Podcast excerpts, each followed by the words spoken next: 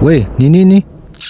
Greetings. Thank you for tuning into the African Diary. This is podcast number two. First of all, I hope life is treating you well wherever you are in the world. And I also hope you're looking after yourself health wise because you know health is wealth and the rest are just bonuses. Before listening to this, I would suggest you listen to the first podcast because it is in harmony with this conversation. Anyways, let's dive into today's topic, which is polygamy from a traditional African perspective. I will share with you a summary of the conversation I had with my two grandmothers who told me about the subject and they stated that polygamy was never for the benefit of the African man. Here is the interesting part though. I grew up in a home with three grandmothers and I did not know that these three ladies living in three different houses on the same compound were married to my grandfather. The day I found out, I felt like I knew nothing about the world around me. I still feel that way, especially when I learn about things like government cover ups. That piece of information helped me solve a puzzle I didn't know was there. The interesting part was that I was not the only child in that situation. All the three houses main doors were facing the center of the compound, and that's where the kitchen and the fireplace was. We would sit there every evening and everyone would share a story or would tell everyone how their day was. Come to think of it, these three women were really friends and when the old man became an ancestor, they stayed together until they also became ancestors. Let's be clear, in this church, even though I'm not religious, I'm not preaching for or against polygamy. That's your decision to make, not mine. Therefore, do not drag the African diary in your bedroom conversation talking about, yeah, but the African diary said, uh uh, if you want to campaign for polygamy, I wish you all the best, but do not involve me. All I'm trying to do here is to help us look at it from the perspective of those who came before us. It can help us understand why it was done, how it was implemented, and how it all went wrong. Yes, it did go wrong, and I believe it is because all the values and elements of our traditions were overlooked or simply abandoned, which gave rise to the era of the lack of accountability, minimum efforts, and carelessness. That's why I understand people who despise polygamy because some of those people were the victims of it. However, it is important I say this the African continent is 54 countries or 55 depending on which side of the argument you stand, and those numbers represent the artificial colonial borders that we still maintain. Anyways, as I stated before, it is also the second largest underpopulated continent on Earth. It is a continent with more than 3,000 ethnic groups with an estimation of more than 2,100 spoken languages, which means that the large majority of the population are bilingual and it is not unusual to find people who can speak more than four languages. I say that to say this what I'm going to share on this podcast may not apply to your culture, nevertheless, it doesn't make you less African and it shouldn't be the reason why we should be going back and forth with each other. It is in our diversity that the beauty lies, and in fact, when we dig deeper in our cultural practices, we easily find that there are more things that unite us than divides us. Plus, this is my take on the topic, so you know, you can agree or disagree. There is often this belief that the older generation were not intelligent people, and as Africans, some among us have developed a way of reading history that put our mothers below our fathers. I mean, I won't go back into it because I've already addressed it in the first podcast, but it is a belief that's out there. Sometimes to me, it feels like some people are very dismissive toward the older generation to the point that they wouldn't even approach them to ask about how life was for them back then. Most of the time, when you speak to the elderly about how life was back then, there are two things you quickly notice, at least to the elderly I've spoken with. They never perceive themselves or present themselves as victim, but as fighters. And the way they share their story, you almost have to consciously remind yourself that they were living under colonialism. This idea that women who were involved in polygamy were uneducated is a myth, and I find that those comments usually come from quote unquote well educated people.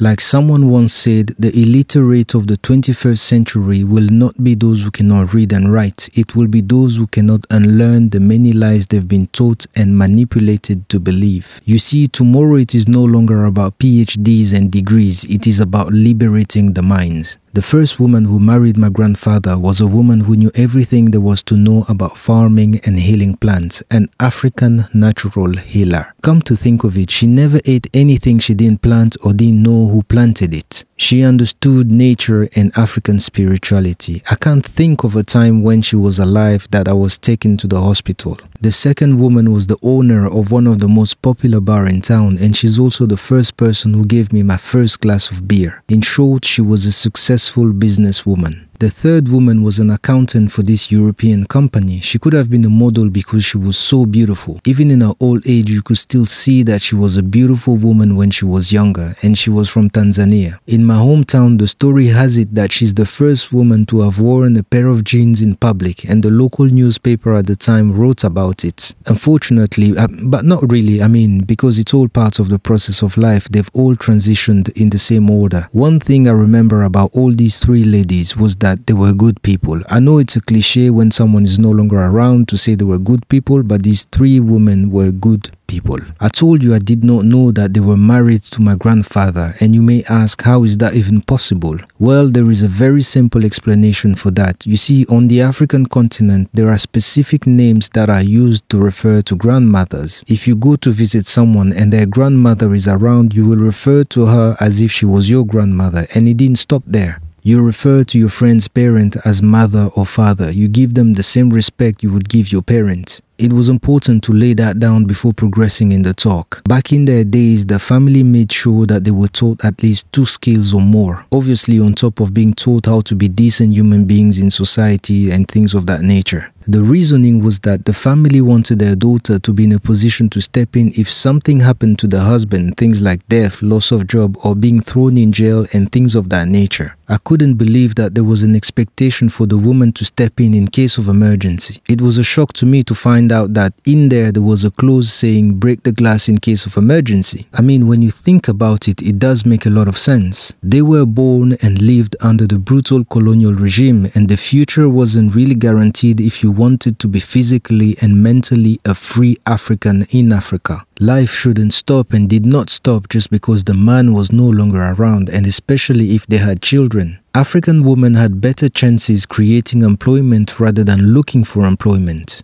because the colonial institutions prioritized African men for position below white men. And I suspect this might be the reason why African women are more into entrepreneurship compared to men. Back to the topic, I was always under the impression that polygamy was only an option available to those who had money. I was shocked to find out that how much money you had did not really matter. What mattered most in a nutshell was your family reputation and your reputation in the community. Words like trustworthiness, accountability, hardworking, and more had to run deep in your family like a river at the bottom of the ocean. It gave families the confidence to allow their children to marry into that family, which meant a farmer, a public servant earning peanuts, and a chief could easily end up in a polygamous relationship it was a must that you inform the other party that you were already married. That way they decided whether it was something they would consider or not. Earlier I said polygamy was never for the benefit of African men. Now let's talk about it. In the first podcast I detailed the steps both people had to go through before they were allowed to have their traditional wedding. Just keep that in mind while we dive into this part. Sometimes there were reasons why women either told their husband or allowed their husband to marry another woman. Reasons such as infertility, being busy with occupation, or not wanting more children, and more. By the way, keep in mind that if it was the man who decided to remarry, he had to present his case to his wife first, then his family, because it was them who were going to represent him to his second wife family. If they thought his argument wasn't strong enough, they were in the position to reject his request even if his wife agreed. It is also important to keep in mind that the wife authorizing the man to get married wasn't enough. The family of the potential new wife had to agree to the fact that their daughters was going to become the second wife in that family. It meant that the potential new wife family, in their investigation, on top of all the things they had to check, now they also had to find out how the first wife was being treated in that relationship before they authorized their daughter to marry that man. The man had to provide a different home for the second wife, and the second wife had to agree to respect and live in harmony with the first wife. In some cases, though, it's the wife who introduced the husband to the woman she wanted him to marry with her reasons. Some men agreed and others refused. Polygamy was an option that was available if both parties agreed that another person was needed, but it was not mandatory. Some people did not get involved in it. Whichever side people stood on, they were willing to do everything in their power to do it the right way. These I know for a fact. There are some cultures in Central Africa where the brother inherits the marriage of his brother. Let's say you have two brothers and one of the brother dies the remaining brother will inherit the deceased brother marriage with all the responsibilities that came with it, regardless of whether he was married or not. When I asked about it, I was told that men did not marry widows out of respect for the deceased. The brother was the only person in the position to continue the union, so that way the widow did not go through the hardship of life by herself. However, the problem today, I think some people, when they think about polygamy, they only think at the sexual gratification aspect of it. They only see the opportunity to sleep with different partners on a regular basis. I mean, in my village, they say too much meat does not spoil the sauce. That's true. But it does come with responsibility that a lot of people out there are not willing to assume. And that's where the problems begins. If you've ever been in a relationship, you'd know that every 60 seconds a minute passes on the African continent and a day has 24 hours. Now, my friend, if you allocate more than two hours a day, keep in mind I'm being generous because that number should be less than that. If you allocate more than two hours a day for sex, please come forward because I think you need to be guided to the nearest adult film production company.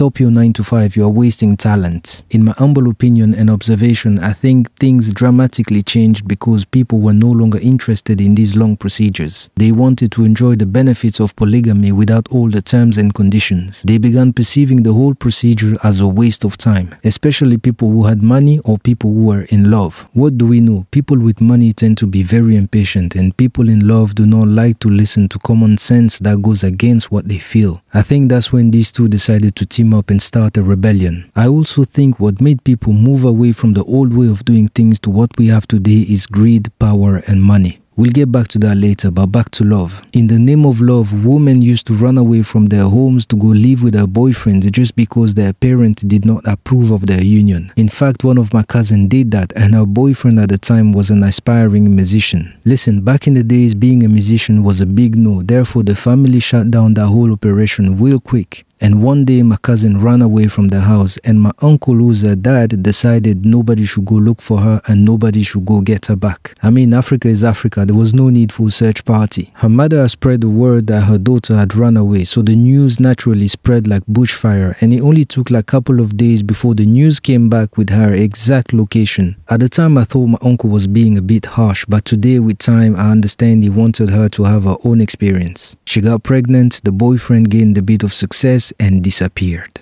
Long story short, life became unbearable for her. She decided to come back. We joke about it sometimes. Now, money, greed, and power made some families stop working for the interest of their children and they would overlook the part where the man had to be investigated. I can't really blame the parent too much though because when the man had money, the woman could run away from home whenever she wanted. So it's like it was in the best interest of the family if they were after money to just go with the flow. But some family camped in their positions and refused for their child to marry anybody they didn't see as a good addition to their family and as a partner for their child. Then again, on the African continent, it's all about being tactful and knowing what tools to use when talking to your family members. It meant that even though the parent opposed the traditional wedding, they were still able to move with the European style wedding in church and white dress and all that. And when that wedding took place, some corrupt family members, always uncles and aunties, represented the side of the parents that were opposed to that circus. Money, power, and greed was the game changer. It meant that some men with money were now in charge of writing the rules, and the woman voice was no longer needed. Those men were becoming polygamists as a way of showing off without understanding its origin and purpose, but they had money, so they felt invincible. Some women saw the situation as their ticket out of the daily struggle of life. They didn't care about no rules or if the man was already married. They were looking at those men with the same intention European countries had when they met at the Berlin Conference between 1884 and 1885 in Germany. This raised a serious problem, you know, because both parties were looking at each other as properties and properties need owners. Back in the days while growing up, I still remember people saying stuff like, that is our wife or that is our husband because we married into that family. Remember I said back in the days the traditional wedding was families marrying each other and the couple were just the representative of both families in the relationship. That was before. Because now things are no longer ours. People are no longer our people. Nowadays you have to say my wife, my husband, my children, my house, my this, my that. That's when the era of competition began. Women who did not approve of their husband's polygamous tendencies and stayed in the relationship a lot lived a miserable life and still live a miserable life. However, the real victims were and are the children. I grew up around bars, markets, and busy streets on the African continent. A large number of abandoned children in various streets of the African continent, who are commonly known as street kids, is a direct result of an imposed or poorly planned polygamous relationship. When one wife dies and leaves children behind, in some cases, children are left to suffer in the hands of the other mother. On the African continent, we don't really work with stepmother or stepfather thing. You refer to your father's wife as your mother, even if she's not your biological mother. It also applies to your mother's husband. However, when you're an adult, you can downplay it, but when you live under the roof, you follow those rules. When the rich husband dies, each wife and her family will fight and sometimes even physically to grab whatever the man left. They want their children to inherit the majority of the things their father left, if not all, and they do not care about other children the father had. While growing up and seeing all these things, it made me appreciate all the conditions that were enforced at the time when my grandparents got married. They were looking for upright people with values that match what they gave their children. You could have had all the money in the world, but it still didn't guarantee that you will be accepted in the family. If all my grandmothers had to fight for what my old man had left, I don't think I would have had such a sweet childhood. Now, let me share with you one of the craziest story that happened to me just because of polygamy. We were about to fly to the Congo, not the Democratic Republic of Congo, but Congo Brazzaville. Before traveling there, we were informed that a close friend of the family was living in Brazzaville, which is the capital city. It was a good news because we were looking for someone to help us find a place to rent. She told us she had a home that was fully furnished and nobody lived there. All of a sudden, the story went from good to great. So, long story short, we agreed on the rent. Now, fast forward, after spending 8 days in the house, strange things began happening. I'm a light sleeper and any noise would wake me up at night. The first night something happened, I heard knocking at my bedroom door, so naturally I woke up to go open and there was nobody. I went to check in my mother's room if it was her, but the lady was in a deep state of sleep, plus she wasn't into such jokes. So in the morning, I told her what happened and asked her if it was her. She naturally said no. Anyways, the following day in the middle of the night, someone opened my bedroom door and I could hear someone entering the room and snapping their fingers. So I decided to stay in my blanket and wait for that person to get closer. The finger snapper slowly walked toward where I was sleeping, so I removed my blankets to see who it was and there was nobody. I switched the lights on and there was still nobody. So I ran to my mother's room, woke her up and told her what happened.